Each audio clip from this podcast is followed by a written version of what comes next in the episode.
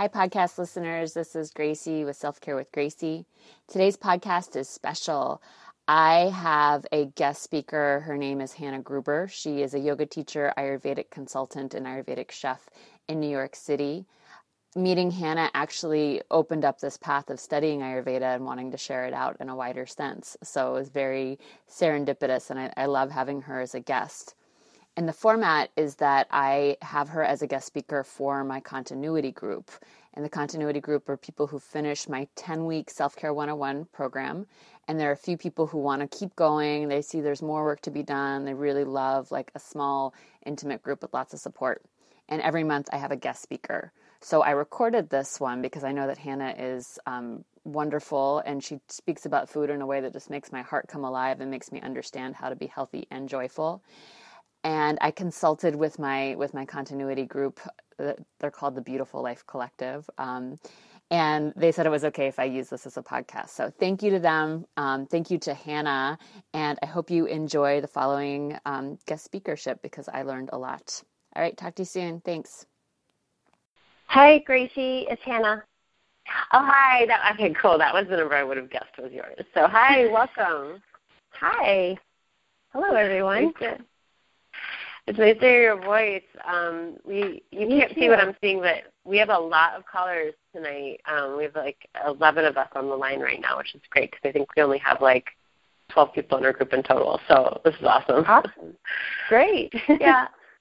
Can I can I do like um, an intro for you? Do you want? Would you like that? Absolutely. Thanks. I love it. Great. Okay. Well, um, I'm first of all just so grateful for you to give your time and to be here with us.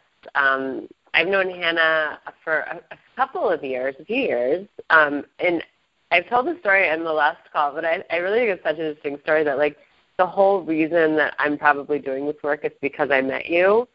And Hannah Hannah came through town a, a few years ago with some very dear friends of mine from college, and um, and and just like we call it that that group like lovers of the universe. So it's like someone who's in that group, we just all vibrate away and I thought she was amazing. And the whole night I, got I was like, I knew you were a yoga teacher. I knew I wanted to talk to you, and and like I just never found the time. And you were leaving, and I was like, I need to get in the car with you. And I went to the train station with you because I I knew we needed to have a conversation.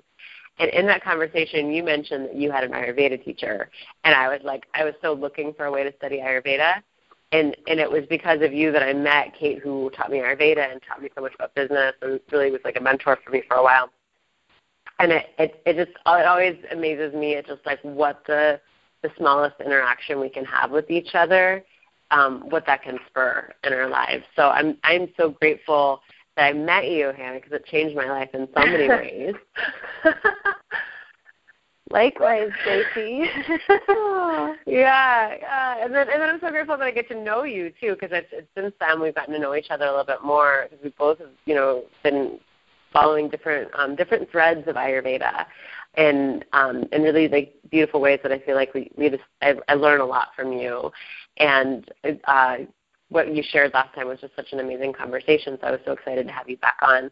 And um, I posted your website, hannahgruber.com, on the forums if people have had a chance to, to check you out. And awesome. it looks like you're doing a lot of great stuff. You teach yoga. You do um, your uh, Ayurvedic consultancy, private sessions, um, group cleanses, and um, also I saw that you're leading a retreat to Hawaii, which looks so cool in April. Yeah. Um, thank awesome. you so much for the amazing introduction. Um, I really am happy to be here, and it's um, this is what I live for. Quite literally, I, I love it so much, and um, uh, it, food and Ayurveda have really served me and helped me overcome a lot of challenges that I've had in um, my lifetime. And to me, the the greatest thing I can do is sh- share it with other people. And it's great to be um, in this kind of virtual setting with people who are interested in it. You know, because people aren't always interested in hearing about holistic medicine. So um, thank you all for your attention and your interest as well in um, caring for yourselves and, um, and and deepening that relationship that you have Mm. Um, so I was just going to say a little bit more about what I do, if, if that's okay with you, Gracie. I would I would love it. I'd love to hear more about what you do, and I'd also I'd love to hear more about like your your your journey of, of finding Ayurveda too. I don't know if there's a place for that to come into this conversation, but I was like, I, I don't think I fully know that. So if, if anything yeah. you want to share about that would be amazing too. Absolutely. So um, I've been practicing Ayurveda myself, on myself, I guess you could say, or for myself, um, for like 12 years now, a dozen years now. Um, I found Ayurveda when I was just like in college. I I was sort of a co-founder of this yoga club um, on my college campus, and um, we we followed these yoga videos for a couple years, and I kind of threw my hands up about that, and was like, this is ridiculous. We need to just do some yoga. So I kind of volunteered to just lead lead um, some sequences that I made up, but I started reading and researching, and back then Yoga Journal was sort of a, a big resource of what was happening in the yoga world, and that's how I learned of Ayurveda in the first place because I read some article that was like, you know, give yourself some self care on the weekend, and it was an article all about self massage, um, you know, taking a bath, and and really um, self love.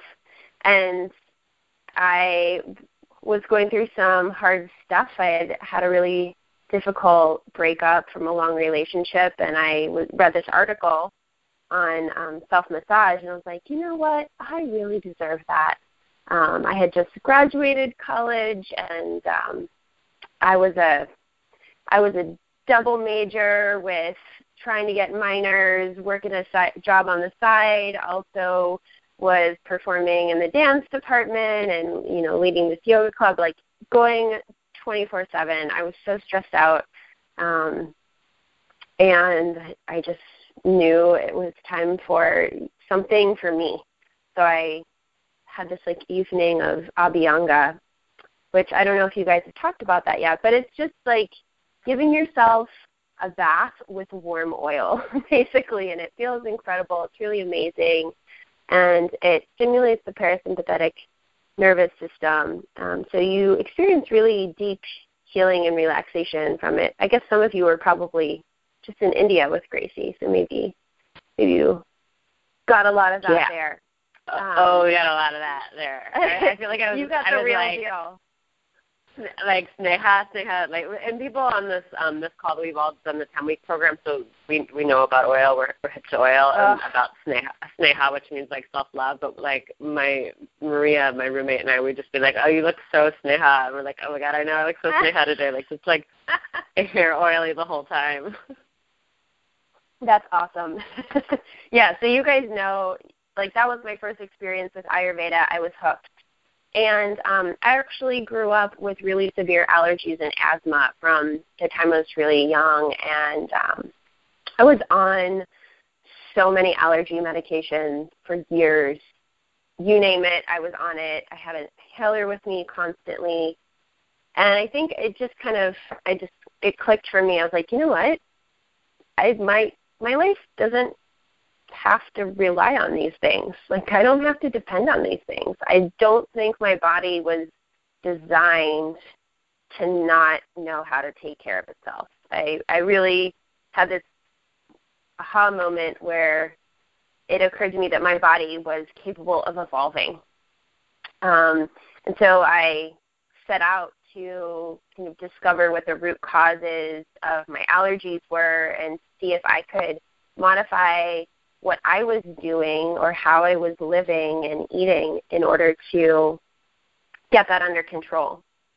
Um, and so people, it's that's that's written on my bio on my website. People always ask me if I still have allergies, and the answer is yes. Um, but I I know what triggers them and I also know how to get them in check. So if I'm like hanging out with a cat, I know that it's going to be triggered. Um, so you know, through my study of Ayurveda, it's not just cats that I'm allergic to. There's a lot of stuff that causes um, my allergies, but through my understanding of my body, I've come to know what to do and what not to do in order to have the kind of experience that I want to have. Um, so that's how I got into Ayurveda. Um, mm. Just that, that's just so empowering when you that. say it. Like like you went from it's not like you like you made it perfect and disappeared. It sounds like you got into like a really empowered relationship with your own body from there. Yeah, I was actually I was talking to a client um I work with last night and it's someone with Lyme disease and um we were talking about what um what specific foods are going to help her manage the side effects of Lyme's disease, which is something that you you're kind of you're going to live with for the rest of your life. And she's she put it really eloquently. She said, "It's really nice to know that even though this is going to be part of me, um, that I'm going to be able to live with it, and I I just have to make the right. I just have to make the choices I want to make in order to live with it in a way that is okay for me." Mm-hmm. Um, and I thought that was really nice because we can't control everything. Um, and that's what distinguishes Ayurveda, in my opinion, from allopathic medicine is that we really cannot control everything and um, being able to receive our circumstances for what they are um, and also to receive ourselves for who we are and the the power and the intelligence that we have um, to work with um, what we've been given and what is being offered is really, I mm. think, the most powerful part of Ayurveda. I love it. I, I had such an aha when you were just talking there around. Like it's more for me. It's it's not physical. It's more like emotional stuff. Like like romantic relationships and love relationships are so hard for me to be in that space, and I and and I just feel like it's sort of how I was formed in some ways. Um, but just to like be like, yeah, that's what Ayurveda has given me is just this this tool to know how to like feel empowered around that. Like it's okay. Like I deal with that, you know? Or that whatever yeah. we're dealing with, that it's like we don't have to make it go away. We just can like make a nice life within our like mess. our messy bodies yeah. and our messy lives. Like that that's kind of beautiful. So thank you for that. Yeah, that's I that's what I love about you, Gracie. I always get your um, weekly emails, and um, I, I really love how you've taken the the self care of Ayurveda to this pretty um, open hearted modern experience. Um, again, because we think of medicine as this sort of um, sanitary, distinct, you know, you go to the doctor once a year, you handle shit when you have to, sort of thing. And um, I always, what I get from what what you um, write about and, and what you're sharing is that no, this is this is our lives, and it's, it's our bodies, and it's our our minds, and it's our emotions, and we can either deal with it every day, or or not, mm-hmm. and, and that's yeah. up to us. I love that about what you do.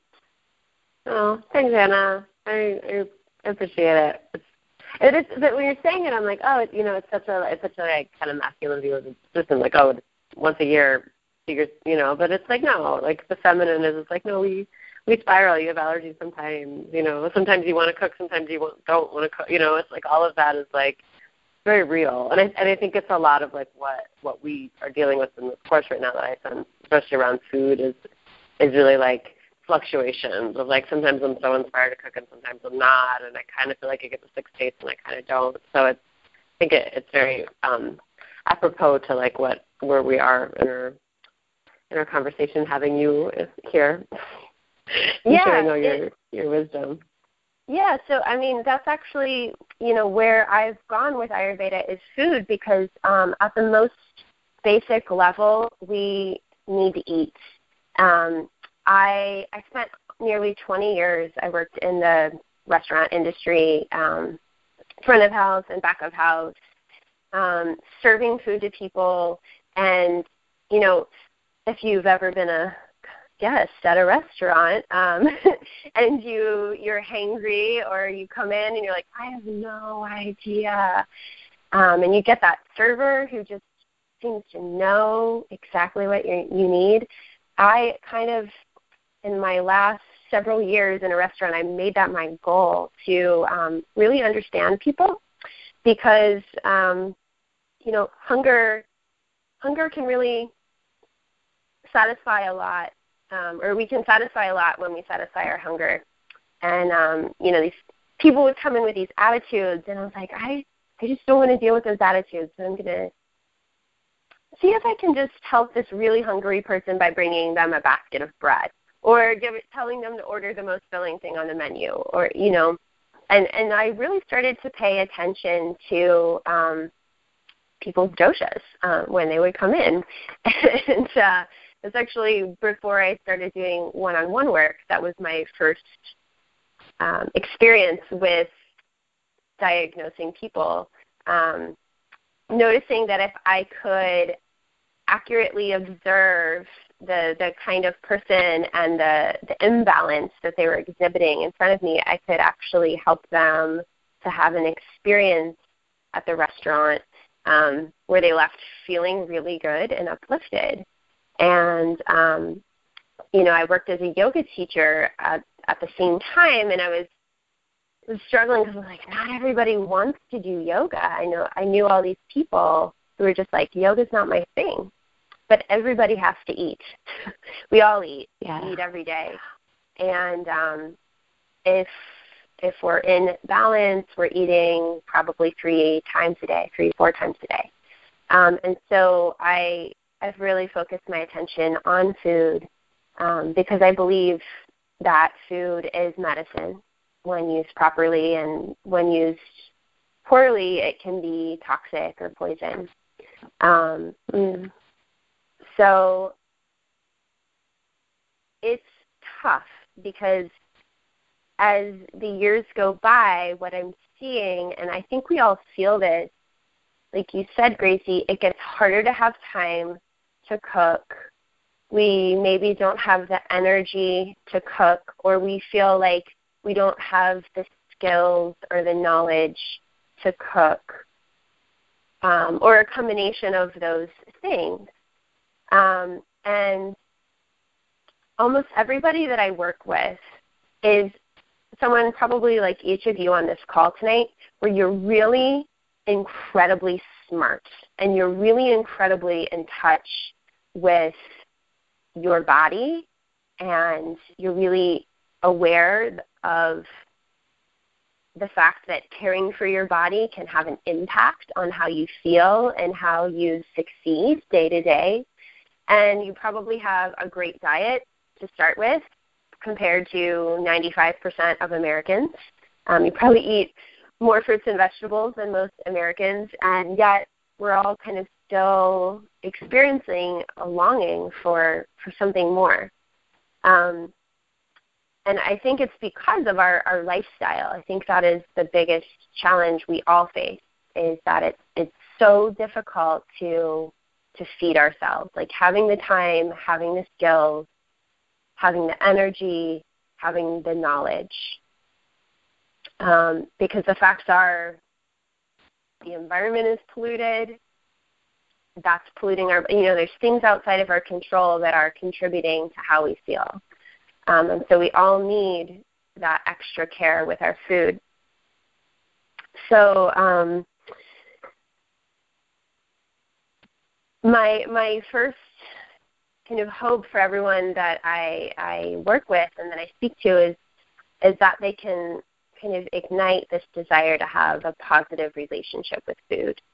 Um, and I think it's important to acknowledge that we are going to go out to eat.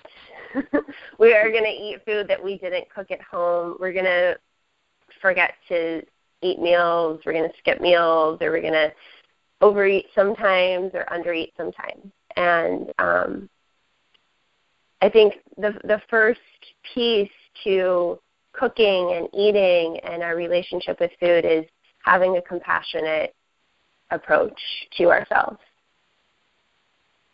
Mm. Um, and you can really start there. You can really start with yourself when you give yourself permission to just try to, to maybe like make a dish that you've never made before and know that like all right this might turn out disgusting. You know or like you're like oh i'm going to branch out tonight and i'm going to you know stray from the recipe. And then you try it and you're like whoa i don't know how to cook at all. But i think it's important to give yourself permission to to be curious and playful in that way because that's actually how we learn in all avenues of our life um, yeah, I I just want to say that I've made like two things this week that have been bad. But like not even like not good, like just like bad, not good, really not good things. Um, so Thank just so you know that yeah, it, this happens, you know, sometimes. But it's because I was experimenting. I was like, oh, does this go together? No, it doesn't go together. And what did you do? What was your? Did you eat it anyway, or did you like order out? I'm so freaking diligent. I like hate throwing food away. I ate it anyway. I like I like ate some of it, and it, like I I like both of the times kind of one of them is still in my fridge right now. I'm trying to decide. It's this pesto. I mean, it kind of tastes like soap. I can't figure it out. Um, so it might just sit in there for a few days, and then I'll put it in my garbage disposal and my compost. But yeah, most of the time I'll eat what I can, and then I'll I'll supplement with like you know something else that I get excited about, like having a few different options. Like I'm always eating little little like small dishes of a few different things at once. Yes. I'm so I'm so glad you said that, Gracie, because I did that too over the weekend. Um, I was like, I need to I need to get more experience with amaranth. People are always talking me, to me about amaranth. I don't cook it that much because I personally don't like it, um, and it, and it, I don't digest it so well. But I it's like I just I just need to get better at this thing. And I made this dish that for my friends actually, and oh, and my my really good friend, she was like, Hannah, I gotta I gotta tell you, I love everything you make. I'm always so excited to eat your meals, and I'm not excited to eat this.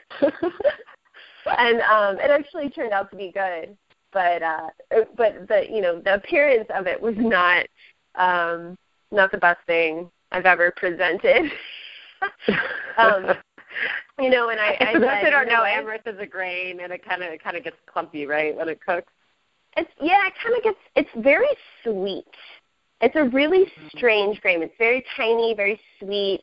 Um, this particular friend, it looks like caviar when it's cooked, and she actually has a an issue with caviar. So that was her particular. Um, you know, I don't want. I want to stay away from that food. Um, we all ended up eating it and but but the point is the point is that you're going to mess up sometimes you know even i i've worked i work as a professional chef. Um i actually prepare meals for several of my clients who um need that extra like jump start on their health regime. Um but the point is like sometimes you got to throw something out or you know give it back to the earth compost it. And I, I think that's a really important part of the compassion piece is, is to know that we, most of us probably didn't get to spend the time in the kitchen growing up um, with a parent or a grandparent who showed us their recipes, or maybe we did, and maybe we don't crave those kinds of foods because they're really not. We know they're really not going to give us the nourishment that we need, um, or you know, just our everything that has led you to this point in your life. It's okay to not know what you're doing, and um, it's actually a, a sign, I think, of, of great integrity to say, like, I don't know what I'm doing, but I'm going to try it anyway. I'm really going to make an effort to feed myself well. So, so that's really the first piece to um, to staying inspired. because if you're like, it's going to suck, I'm never going to be able to do this, I'm just bad, like, you're never going to stay inspired. Um, yeah, and it's it's. I mean, I love what you're saying because it's it is like permission to play. It is permission to be imperfect. It's permission to like be continuously bad at something that you want to be good at and it, like all these like other life skills that if we can look at our like cooking practice the way that we look at our life practice and because the cooking is contained. You know you do it every like you said that you have to eat every day. We do it every day but can you show up like in your meditation practice of like wow i'm a bad meditator and it still it behooves me to do this. So i'm going to show up again tomorrow. And like be bad at this again tomorrow or maybe good you know? Maybe it'll be great and i'll surprise myself. But i think i think what you're saying is a very deep thing that you're saying. Thank you. um, yeah, I think I think we can kind of go from there into. Um, yeah, I know you guys were talking about the six tastes, um, which is so so complex and so confusing. And I, I think that once you make this first step, you know, I think everybody in your group has. You're here you're on the phone, you've made a commitment for is your course ten weeks? This course is six months long. They've already months. done the ten yeah, they've wow. done the ten weeks and we're just starting a six month long continuity course. So it's people who are like, I need more. Like more Ayurveda, more more support, more self inquiry. So yeah. The the compassion piece is already there. Um and it's it's the piece that we kinda gotta keep reminding ourselves of. Um mm-hmm. and then like how do you what happens when you have a shitty day? What happens when you, you know, make a gross meal and you lose your inspiration or you get kind of bummed out because it feels like a struggle? Um, or, you know, you're so overworked that you're eating dinner at 10 o'clock and it's takeout or whatever. Um, and many people, many people who know me have this um, misinformed idea that I have food always in my house, and then I'm always eating these fantastically healthy meals. And I actually stopped using Instagram because of that, um, because I, I appreciate all the beautiful uh, inspiration that is available on Instagram, and I, I noticed that when you see an individual who's like putting out this content day in and day out, it seems like wow, how do they have the time to make these colorful and incredibly healthy and nourishing meals every day? And um, they don't. they take lots of pictures in advance and they save them on their computer and then they schedule them to post on Instagram for the most part. Um, behind the scenes. Yeah, exactly. exactly. Yeah, and I mean that's okay because it is it's a great resource for for inspiration and for ideas. But on the day to day, um, I have one sort of little hack that I use. It's my my Hannah Gruber Ayurveda life hack. Um, and this is the first thing I introduce every single person I work with too, and and whether the person is focused on food or um, on lifestyle, um, it's to give yourself a mini a mini routine in the morning. And you guys all know about Dinacharya already, um, but oh, yeah. to, to to kind of create like a a top three prioritize for the day, um, a top three list. And the the technique of this top three list is to make it something that's a total no-brainer. Each each one of the three items has to be a complete no-brainer. So it can't be like every day I'm going to cook myself three incredible meals. It can't. That's you can't have that on your top three list. that's another list. This list has to be um, constructed and worded in such a way that it's something that you can actually get done, whether you are at in your own home or maybe you travel a lot and you're staying with friends or family or on vacation. Um, and so a little sneak peek, I kind of I change my top three list every now and then depending on what I notice going on in my life, what I kind of am forgetting to do. But my top three list includes, uh, excuse me, it includes drinking hot water first thing in the morning. Mm-hmm. Because I know for the most part, anywhere I go, that's a no brainer.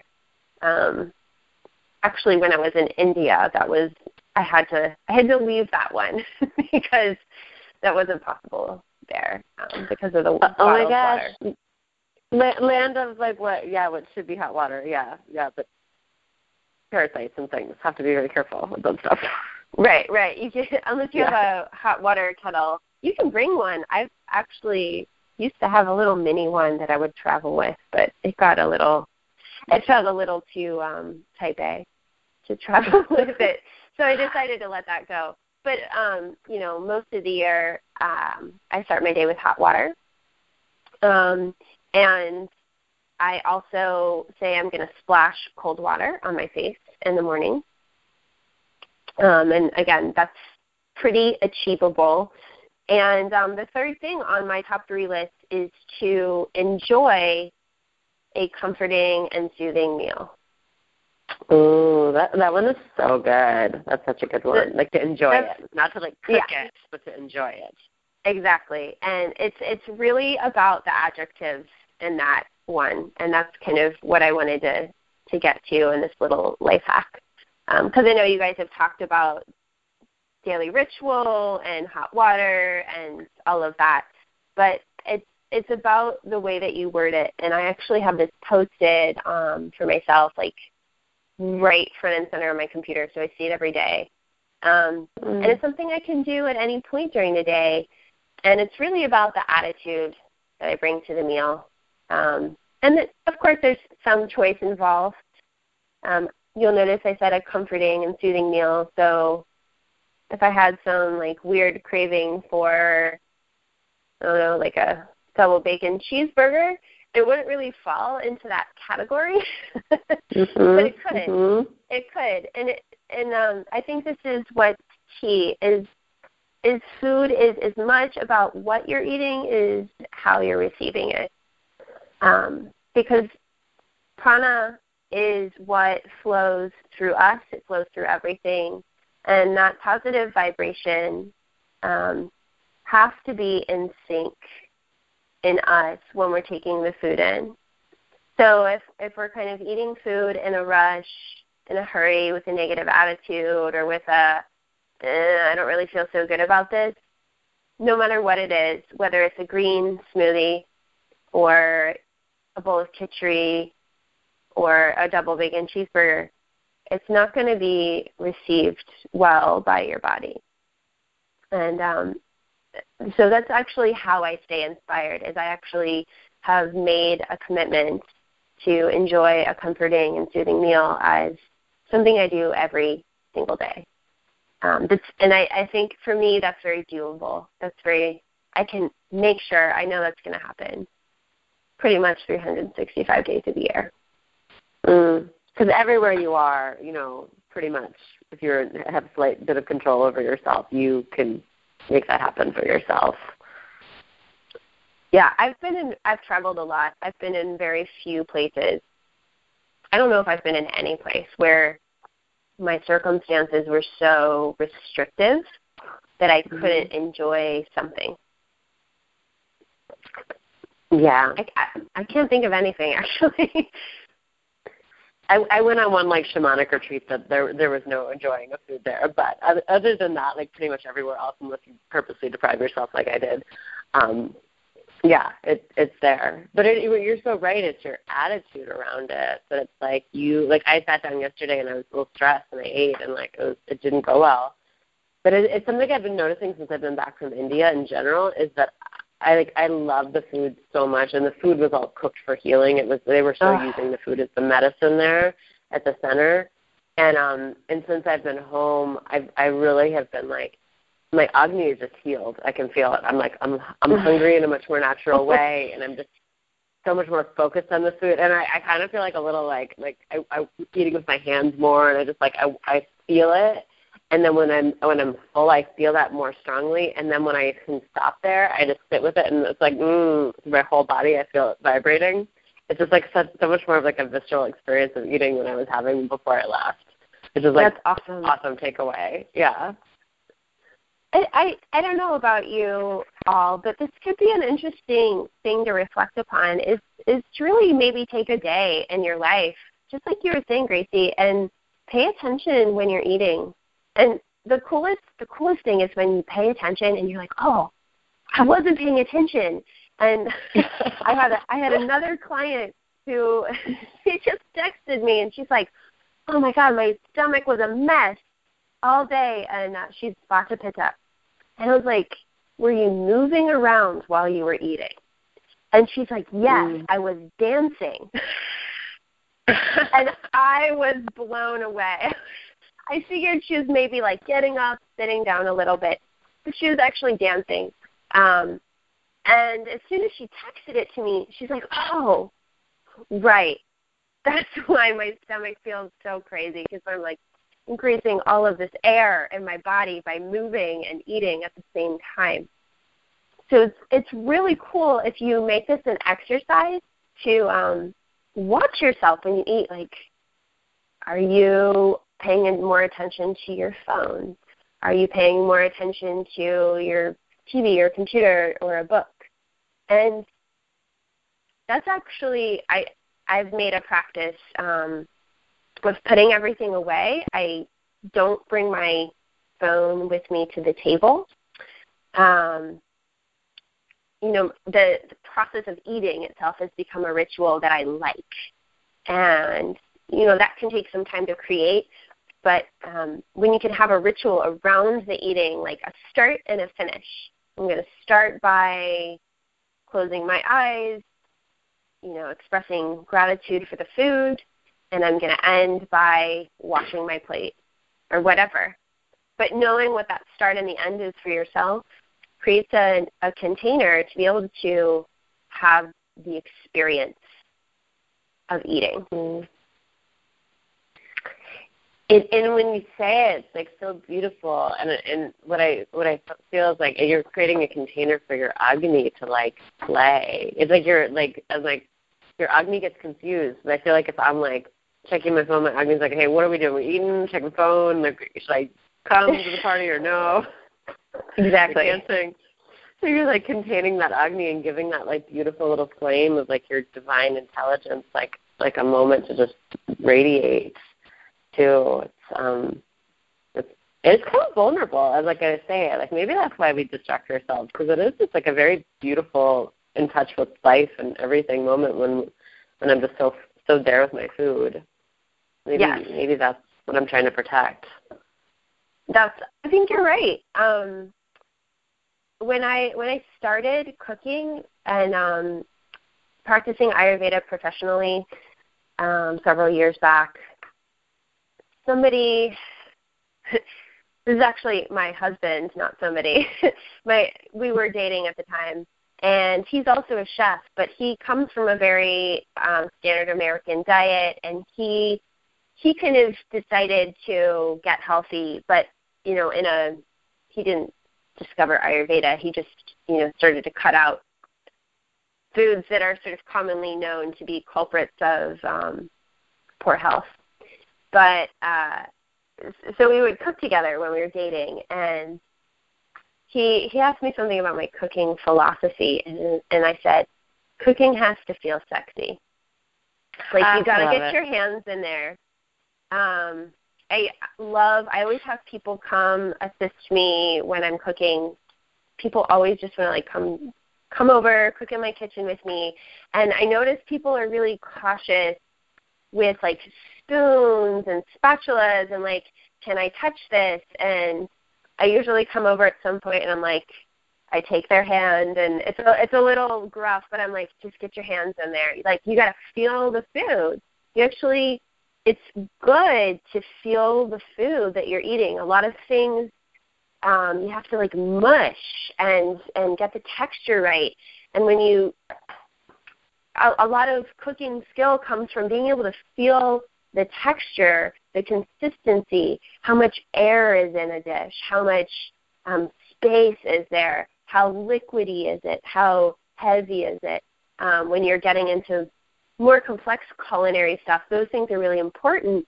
But just on the everyday level, getting that tangible relationship with your food, you know, even like stick your finger in, lick your finger, and you know, that is a really imp- a, really wonderful way to um, be with your food as it's being prepared.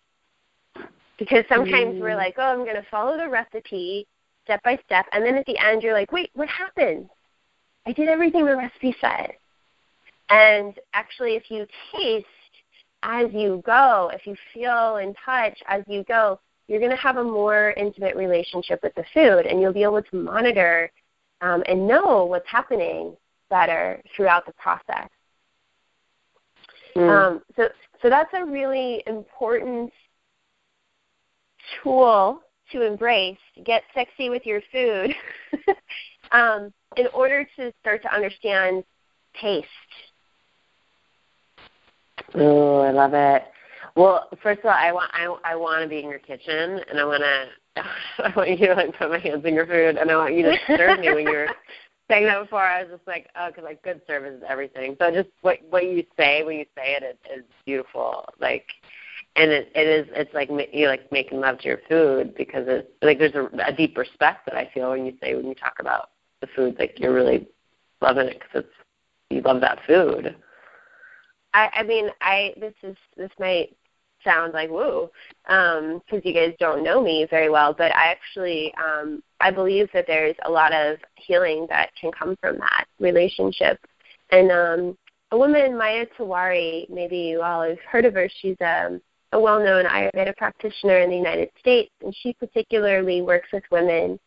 Um, and she, I read um, something she had written about um, she has done a lot of healing with uh, young women who have eating disorders. And one of the, things she, the activities she has women do when they um, have um, have a, a negative relationship with food and eating is she has them grind spices, but they don't do anything with them. So they just put them in a mortar and pestle and they just grind like cardamom. And you, as you grind it, you can't help but be overwhelmed by the scent. And you can't help but feel you know your own strength and the resistance of the seed pod as it pops open. And you can't help but feel the seed as it cracks and starts to turn into a powder. And um you know th- this is the kind of experience that helps can help you to understand the six tastes and the elements, the kind of theoretical pieces of Ayurveda um, better. Um, because it's not something that you can just like learn in a textbook and get. It's really something that you have to to look for and notice again and again. Mm.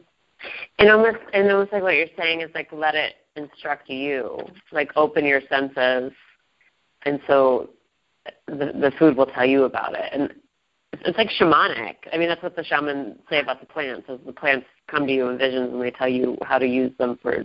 The plants will be like, use me for this, and that's how they know how to use the healing. So it's almost like letting the letting the food itself instruct you a little bit, like around your smells and how you feel with it um, I love is that, that. what you're saying? Uh, I've never thought of it that way, but that is awesome. Yes, that, I think that is what I'm saying. Um, because I I didn't I didn't learn any of this. I mean, of course, I've studied a lot with a lot of teachers, um, and I've read a lot, and this is my life. I could read about it all the time, but I didn't learn it from studying. I, I learn it by doing. Um, and so my my other kind of life hack, and this one I think is a little harder, but it, it's still part of this this playfulness that I was talking about before is think about the six tastes as really open ended adjectives I, I'm really I'm really into language. I studied philosophy when I was in college.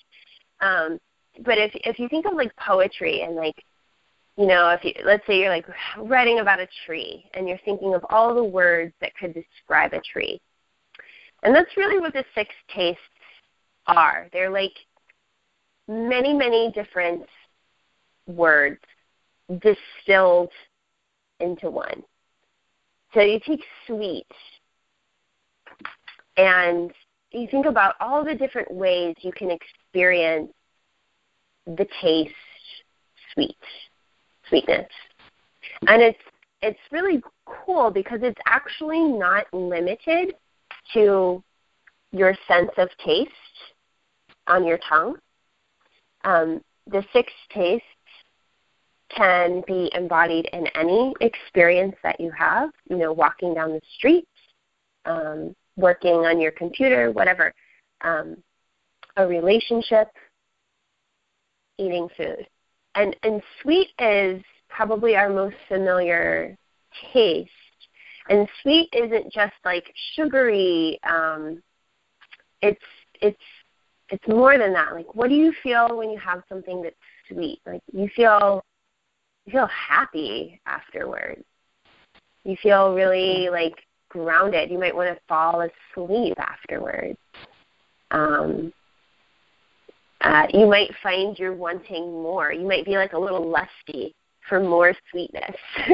you might find that you want sweet every day, right? Um, but you also might find that like too much sweet can be cloying, and it can be like, like oh, that's not that's not the real thing.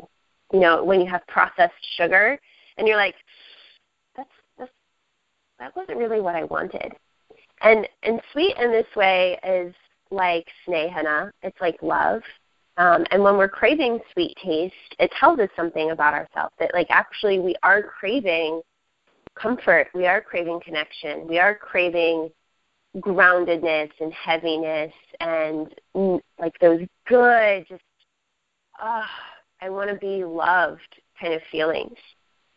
Mm. So to so to start to think about those six words, sweet, sour, salty, astringent, bitter, pungent, as being much, much more than the singular word. Like, what is what is the feeling you get when you think sour? Um, you know, it's like hot, like sour, acidic. It's hot, but it's like bright and it's it's it's bubbly, and um, you know, sour taste is a great way to help balance um, any vata kapha disorder it brings like life. It's like like sunshine. You know, the sun is hot and sour and chemical. Um, so that's that's my less simple hack um, for the for the six tastes. I I so dig it, and and um, it, it's it because again you're like opening to like oh what is what is this? You know the and not just this like little confined. Okay six tastes and they're about you know like you're not you're getting on the mental, and uh it made me think too it's like like can we like like of who is that person in your life who's kind of sour, but brings mm-hmm. in life to a situation that's like like all know those people who are like eh, but then they come and they say like the really wit- witty thing that like yeah. I'm like, oh, that's the sour taste. You know, can you can you like think of people in your life who have that just like beautiful, loving spirit, but when you like spend too much time, you get a little like, okay, I need separation from this person because they're just like so loving and wanting to be together. And maybe like find mm-hmm. those little characters in your life too that can help you with that. Um, in there, but it's I I, I so feel that that there's um like a that it, there's a depth to the the, the six tastes and how they can operate. Yeah, I mean um, they're totally they're totally personality, and for me when I when I like get into like all right I'm in my kitchen sexy mode, I think about like you know this um like sultry eggplant you know, it's like you're so mysterious. Like you're so beautiful and you have this like gorgeous form on the outside and then when it gets cooked it's like are you going to be bitter? You're going to be kind of mushy, but like somehow really satisfying, you know?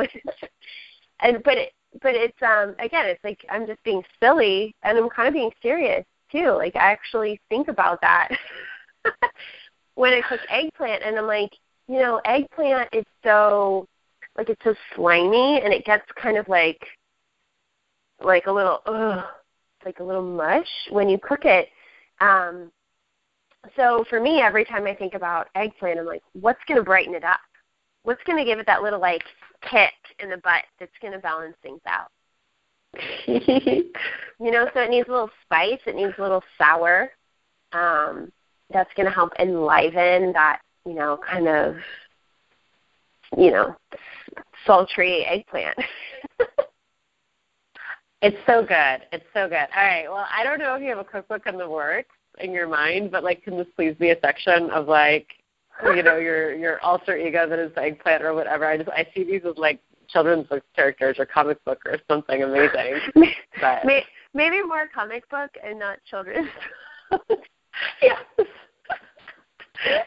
Adult themed. Um, yes. Yeah. Absolutely.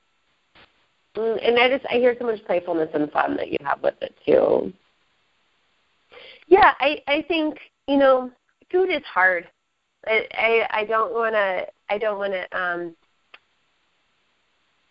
not acknowledge that because it really is hard and um for me to stay inspired is is to really be like you know what this is just like i've got to do it every day it might as well make it fun and i have my go to recipes that i eat um that i prepare you know every week like my breakfast um and actually I've I've kind of double hacked my breakfast. So my you'll remember I said enjoy a comforting and soothing meal every day.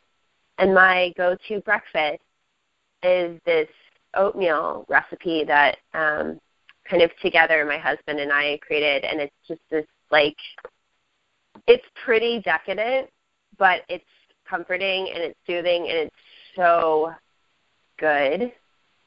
And I make it almost every day um, or he makes it almost every day. Um, so it's pretty cool because I can check off. I know almost every day that I'm going to eat that, and then I've met my sort of need to have a really great meal. Um, and it's I've cooked. It's nourishing. It's healthy. I know it's going to give me the energy I need.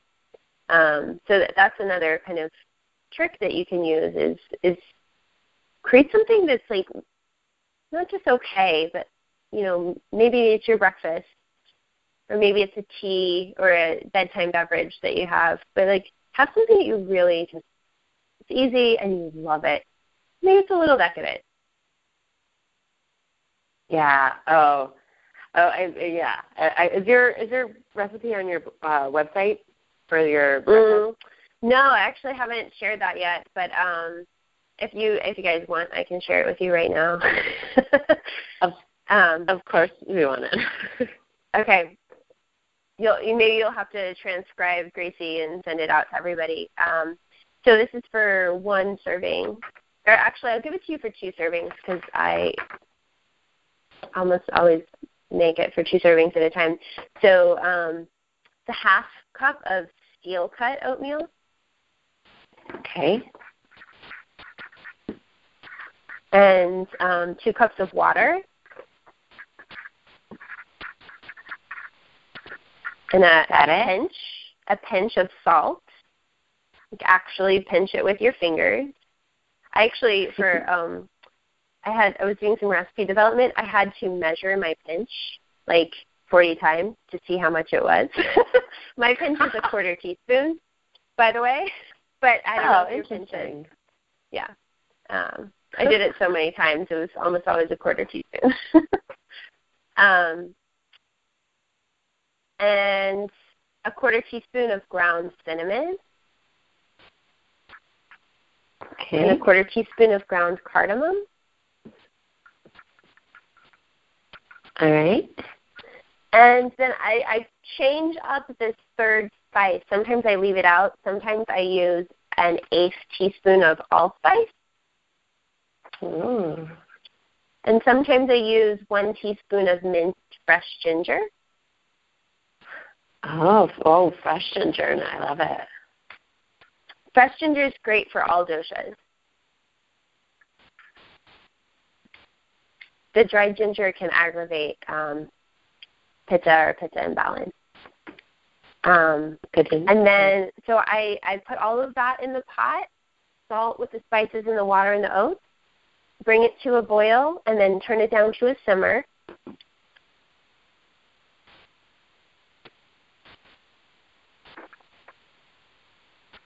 All right. And I add in a handful of raisins. Have you measured your handful? You know, it's about a quarter cup. Quarter cup. Okay, cool. Yeah.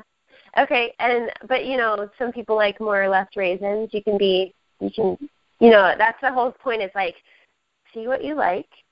Um and while Mhm. that's cooking, so it's simmering, I put a lid on. It, it helps it to cook a little faster um cuz the heat and the liquids stay in. While that's Mm. happening, I will chop up an apple because we get really great apples here. You probably have great apples in DC too. We do. But yeah. you you can do whatever fruit you like, but I I think apple is just it's so good for you. They're so cleansing. They're so such good fiber. Um, and they're, they're just so tasty. Um, so I'll chop up an apple, and when the oatmeal has almost absorbed all the liquid, I add in the apple, stir it around, and put the lid back on. So the apple cooks, but it doesn't turn into mush. Oh, okay. And then while that's finishing up,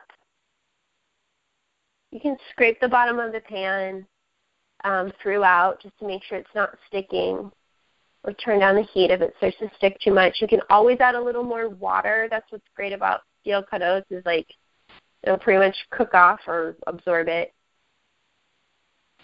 They're nice and chewy, so they don't turn to mush. They're just really chewy. Um, while while the oatmeal is finishing, then this is the really decadent part. This is the part that makes my oatmeal like people's minds are blown. Um, I um, can't wait. so- I can't wait. it's so good. Okay, so in a in a small saute pan, you heat up about a half teaspoon of coconut oil or ghee.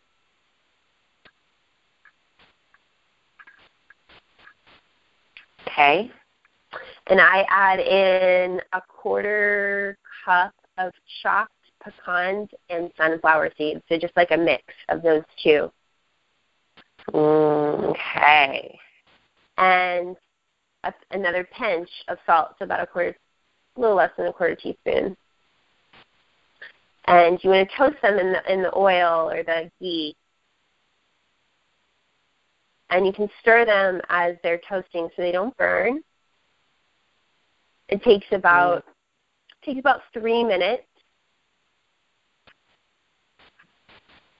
And then as soon as you start to smell the nuts, just get, get that golden brown, pull them out of the pan and put them in a bowl. And then sprinkle some cinnamon on them and stir it around. So you have like salted cinnamon, pecans, and Mm. sunflower seeds. And um, then to serve your oatmeal, put a li- you can put maple syrup in to taste, and garnish it with the nuts. Um, it's fabulous. Oh yeah, that sounds so good. Like crunchy and You get all the Like- textures. spicy, mushy with the apple, but like with the chewy. Yeah, I feel like there's six tex- textures in there too. Um, Exactly. Exactly. Ooh, that sounds so good. Okay, I'm gonna take that up and put that on the forum for everybody, and, and I'm gonna make it as well. That sounds so good. Awesome. Oh. Um, yeah, I, I like that you mentioned the textures because that's also another kind of playful piece that you guys can start to pay attention to is um, you've probably talked about the five elements, I'm sure. Um, Mhm. But the five elements are also present in every meal. So the water is is the liquid, you know, that mushiness, the chewiness of the oats. You have the crunchiness of the nuts. The apples are a little bit different texture. You know, they have a an al dente-ness to them, but they're kind of softer. Um, the the nuts have a little bit of air in the in the crunch. So all of the you're gonna get more familiar with like oh there's there's texture there's diversity of texture there's diversity of flavor and that's really the kind of the genius of ayurvedic cooking is is these layering layering of flavors right? You'll notice there's kind of three parts to the oatmeal. There is like making the oatmeal with the spices. There is the apples. You add in the apples towards the end and then the nuts. And in actually a fourth part is you add in the sweet at the end. Um, and those distinct steps when you're kind of strategizing for your week, like I make a batch of those pecans and sunflower seeds. I make a huge batch, and I just have mm-hmm. it. So I don't have mm-hmm. to do mm-hmm. that every time. Um, I make my oatmeal in advance. You can actually make that in like a, um, a crock pot or a slow cooker um, and it's done for you. And then you can heat it up in the morning and add in the apples.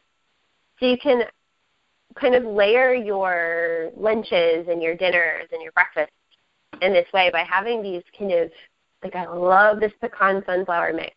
I have this parsley pesto that I garnish things with, you know, by having these distinct elements that you can start to piece together. And that'll give your, mm. your dishes more um, they'll be more sensual. Just a little, and there's, it is like the little things you can bulk prepare ahead of time that make the meal, like the little sauce. That's why we go to restaurants because they have this beautiful little sauce or the garnish or the the crunchy thing on top that we love. So, like, but I we can do that ourselves. And I, I want to keep going. Because i could listen. I seriously could listen to talk about food all night. But I, I'd love to have a moment to take a question or two. Is, is that cool for you? Absolutely. Yeah. Awesome. Okay, so ladies, um, if you would like to ask Hannah a question, go ahead and push star six and unmute your sweet self, and uh, and we'll we'll dive into whatever whatever's coming to mind for you.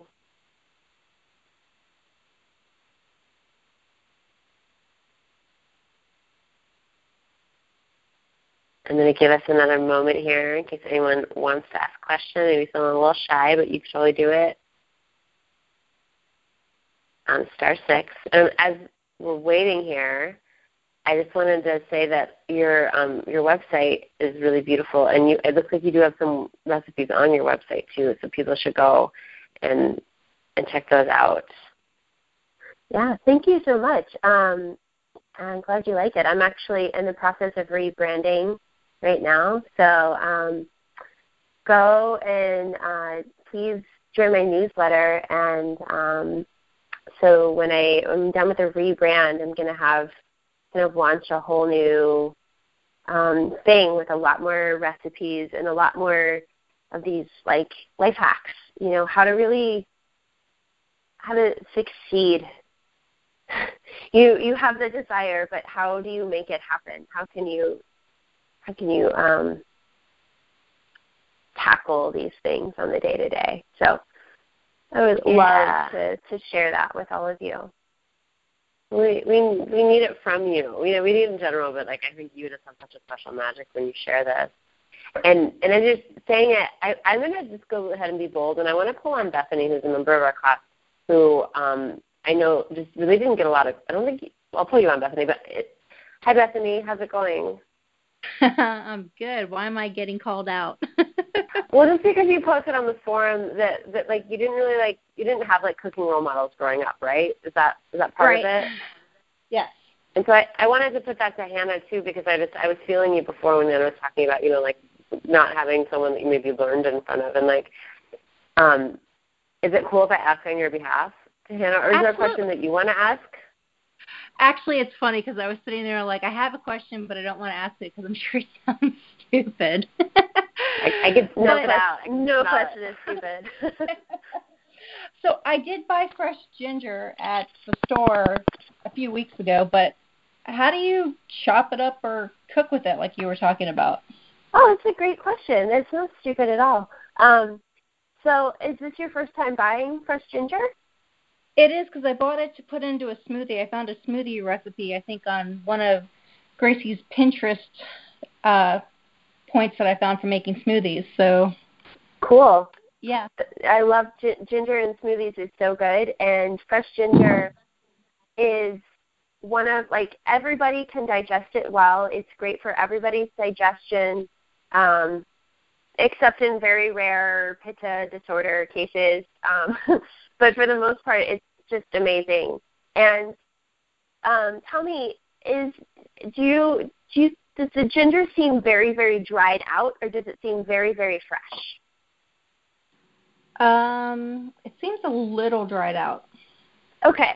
So it usually because we're getting our ginger from like China or Hawaii or like somewhere far away, it's pretty dried out. So you always want to peel it, especially when it seems kind of dried out. When it's very very fresh, the skin is very thin, and you can kind of get away without peeling it. And um, this is a really great tip for peeling ginger. You don't have to use a knife. What you actually want to do is take a spoon, and if you're right handed, you hold the spoon in your right hand and hold the ginger in your left hand. You want to angle the ginger down away from your body. And if if the spoon, um, you don't want to hold it like you're about to eat some cereal. You want to hold it so your thumb is in the bowl of the spoon, and your other four fingers are wrapped around the handle of the spoon. And what you're going to use is the sharp edge of the spoon, the back edge of the spoon, and you're going to rub it down the ginger like you're peeling a potato. And that'll Okay. take all of the skin off. And it's cool because the spoon isn't super sharp. It won't get stuck on it. It'll go right over all the like weird ridges and bumps on the ginger. And it'll peel very, very quickly. And once you have the, the skin off of it, you can just slice it and then cut it crosswise and then cut it crosswise so you just have like a fine mince, like if you were mincing garlic. But if you're putting it in a smoothie, you don't even have to mince it that finely. You can just slice it and then add it to your blender. Okay. Great question. Thank you. Thank you.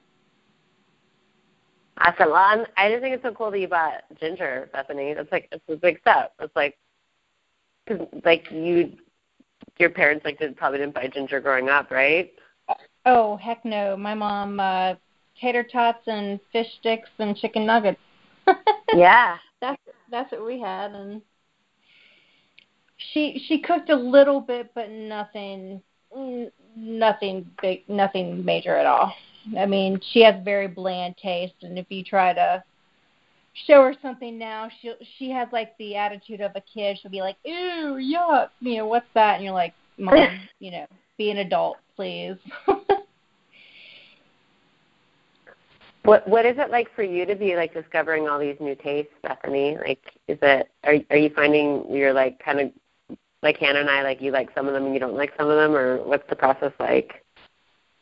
I'm I'm very open to all this. I'm just I I guess I'm like being the perfectionist. I'm like afraid of buying something and then not liking it, and then like what am I going to do with it? Because I I don't want to throw something out. I don't want to buy.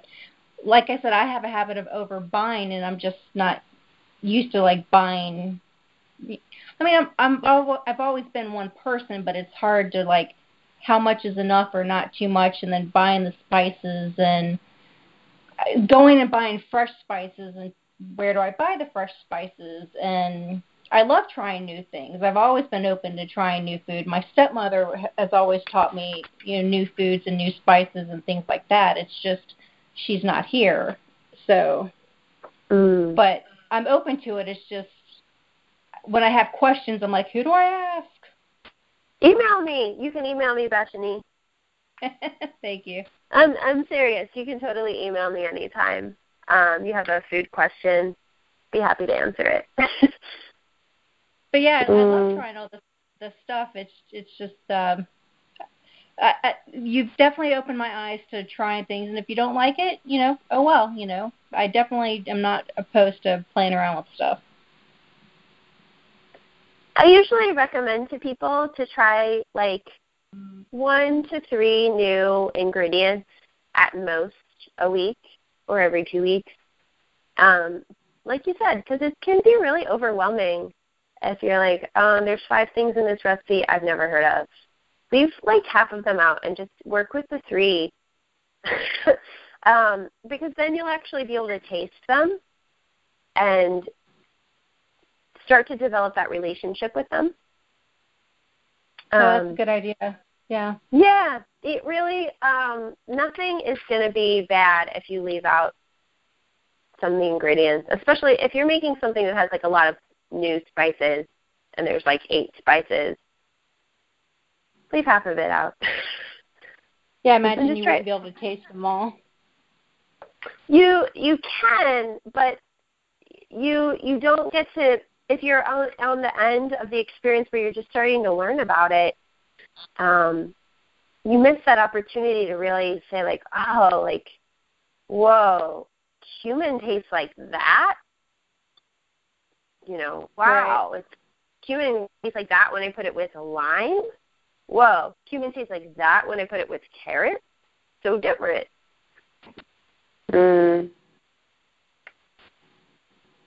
It's like words, like you were saying before. It's like language. Like, oh, this is yeah. like when I use this this word with this word, that has an effect, and it's like a building block thing. And um, and just just like just so you all know, like if you're like, oh, I'm interested in vegetarian cooking, don't buy that book, Plenty. Um, it's like it's a like created by like a brilliant chef. Um, but it's all of the ingredient lists are so long. And I got it when I was like, I was like, I can't cook from this book. Like there are too many ingredients in there. It's like it's a little overwhelming, even though it's like beautiful.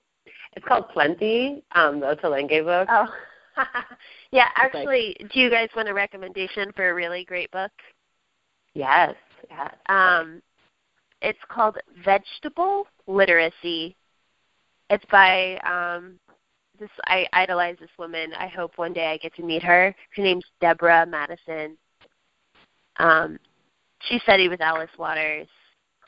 Most of her recipes have very few ingredients, uh, but they feature they feature the vegetables and they feature the spice or they feature the herb. So everything in the recipe is very intentional. It's like I'm going to put carrots with coconut butter because that's good and I'm not going to mm. burden this this dish with um, a bunch of other confusing things. And she'll tell you to garnish it with something only to enhance um, the the food itself. So that's I love that book, and she's such an inspiration for how I cook. Okay, I'm gonna check it out. I, I, I have one of her books in college. It's like a vegetarian cooking book. Um, and I yeah, remember that book's was really great it's good, but like this book is better designed, better written, better recipes, everything. It's just she really she really nailed it with this book, I think. Ooh, okay. I'm sensing maybe like in our class maybe we need to order this so we can have a little cooking club and try some of the recipes out. You know, in the forum. Hannah, you're such a gift. Thank you for well, thank you, Bethany, for for asking yeah. your questions, and I really appreciate that. Um, yeah, that was awesome, think, and that cookbook sounds like that's right up my alley. uh, oh, you're gonna love it, Bethany. Yay! And just I just think Hannah, you're you're such a um, you're such a great spirit, and and I I feel what you're you're doing, and it's really powerful, and um, it's it's a real honor to have you here. So um, is, is there? So we'll, we'll keep up with you on your website, and um, you do guided cleanses. Are you still doing those right now? I do. I actually um, I'm leading a cleanse um, May 9th through the 23rd, and that's actually going to be um, all set up online, so you can participate from wherever you live. And um, it's a two-week cleanse and it's it's going to be a lot of what we talked about tonight. A lot of hacks for um, for for living in a way that is in alignment with what you how you desire to live.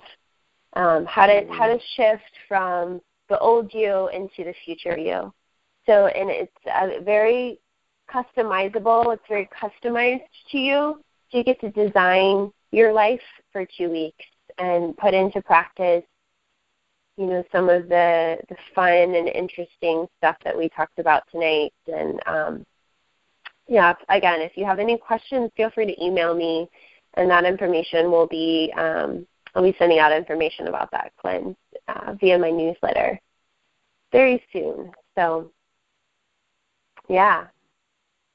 Excellent. Well, we'll all sign up for. I know I'm going to sign up and uh, get your updates. So people can do that and go to hannahgruber.com. It's on the forum. And yeah, so thanks so much. And we're going to be carrying you with us into our kitchen when we when we chop our ginger and peel it and grind our spices and yes. and seal our food and get sensual with it. So um, thank I can, you I again. can't wait to hear about it. yeah, thanks, Hannah. You're welcome. So I'm going to unmute the line so we can all say good night. Good night. Good night. Thank you, everyone. Thank you. Good night, everyone. Good night.